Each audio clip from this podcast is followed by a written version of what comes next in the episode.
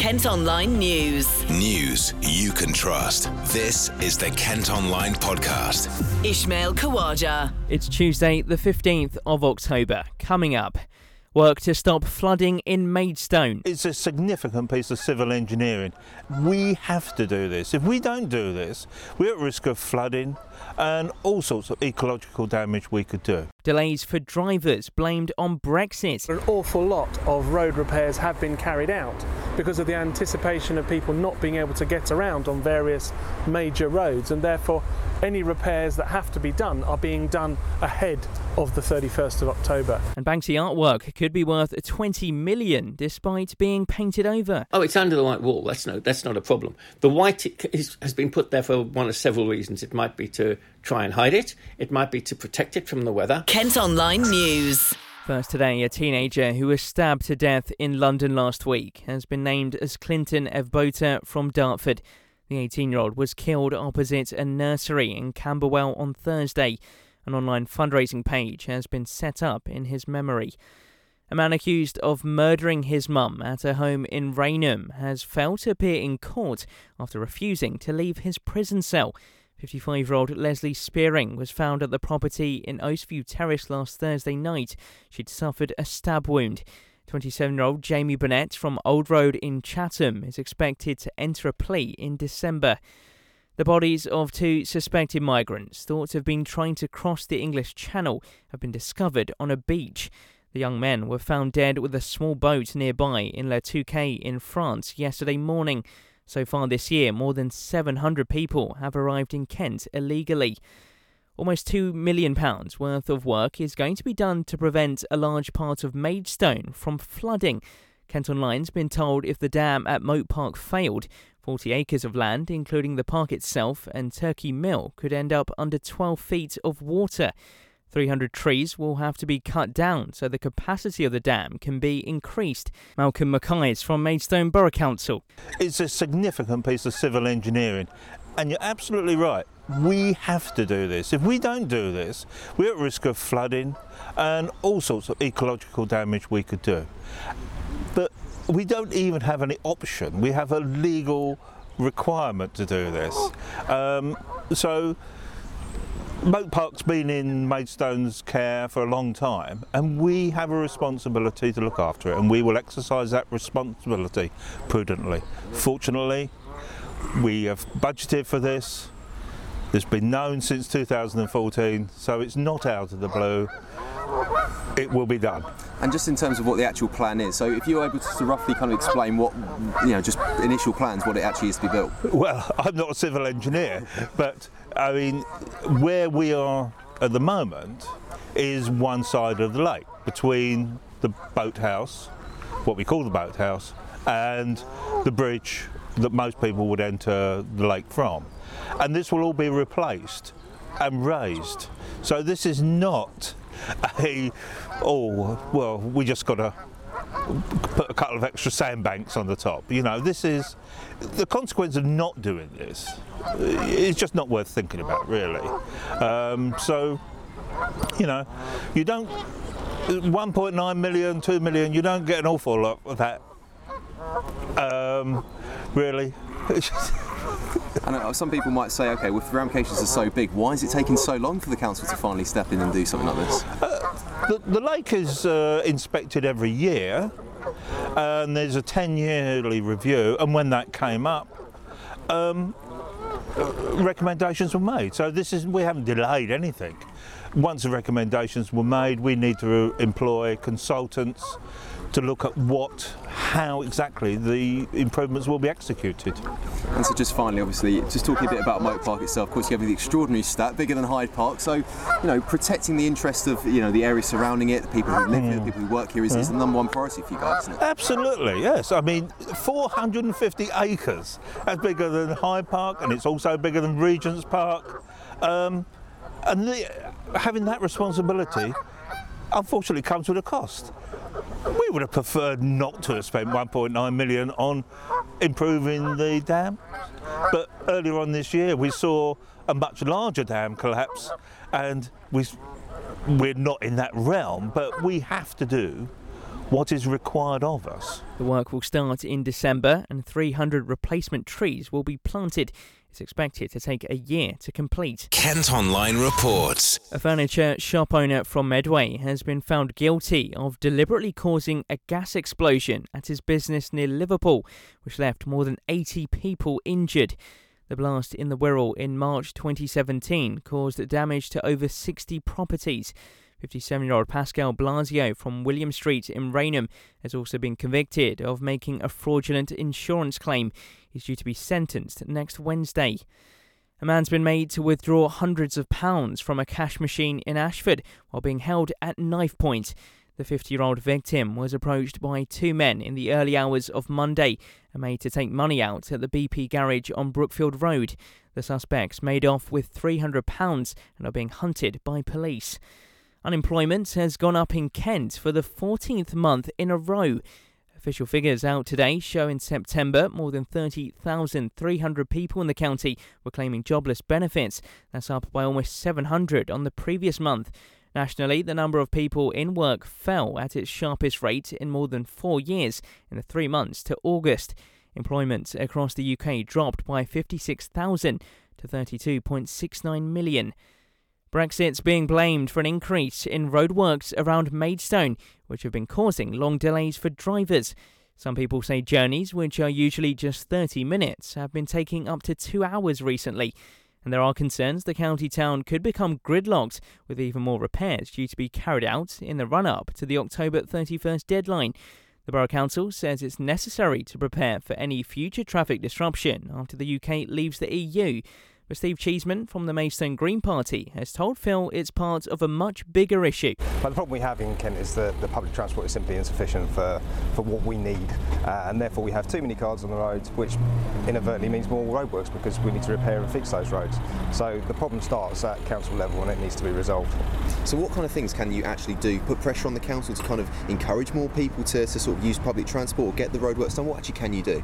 We only have to look sort of 50 miles up the road at London and look at the things they do there. So, for example, they have rental bicycles, they have better public transport, they have low emission zones, etc. All of those things deter traffic away from our town centres and therefore inspire more people to use other methods of transport. We do none of that in Kent because our council simply aren't up to it. And of course, you know, a few months ago we reported that the county town was actually the worst in Kent for pollution levels. If I can just get your reaction to what, what you kind of, kind of thought when you saw that.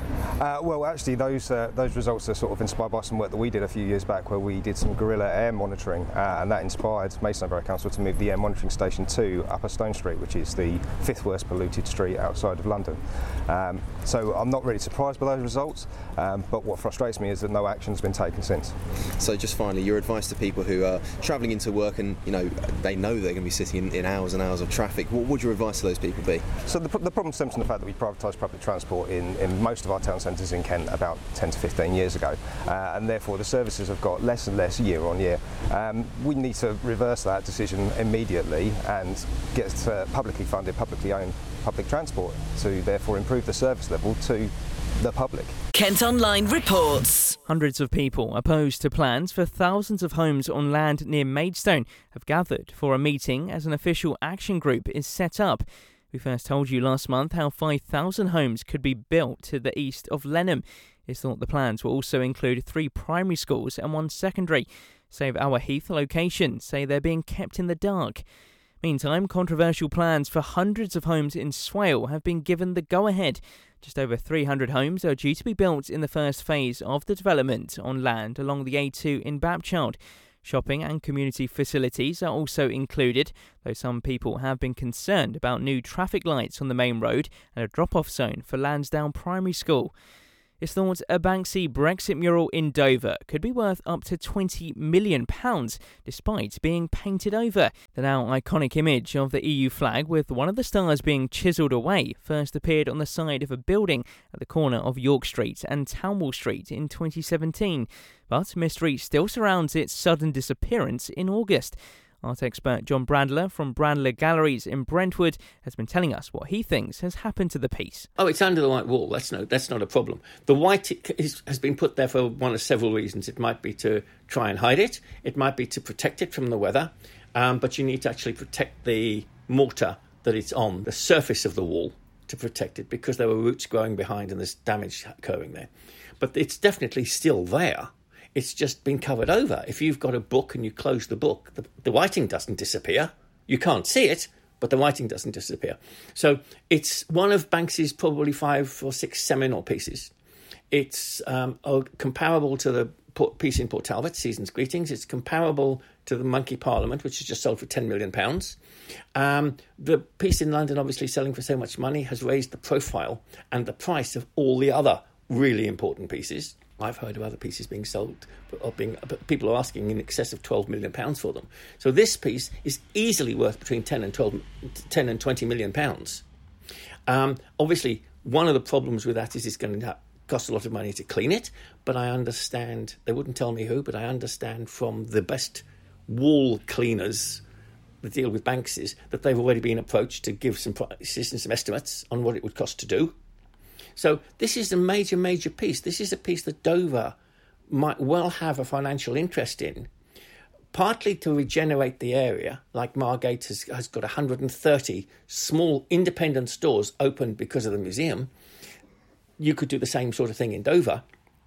But also, it might actually it might be that the council have a financial interest in the wall if it turns out to be a party wall and not an end wall. So that's another thing that needs looking into by the locals and then you've got a, something that will draw 100, 200, 300,000 visitors a year that come into your town, not just through your town, but into your town. And that's why Margate has got 130 independent stores because they are, people are going there, looking at the art, and then spending money in the town. You can watch a video report on this story on our website. Work's due to begin in the next couple of weeks on building a new cinema, bars, and restaurants in Canterbury. The £115 million riverside development also includes a public square, almost 200 affordable homes, and new student flats at the city's former coach park in Kingsmead. You can see a computer generated image of what it might look like at kentonline.co.uk. People in Kent who've been affected by the loss of a baby are being encouraged to join a wave of light later. Candles are going to be lit at 7 tonight to remember those who were stillborn or died shortly after birth.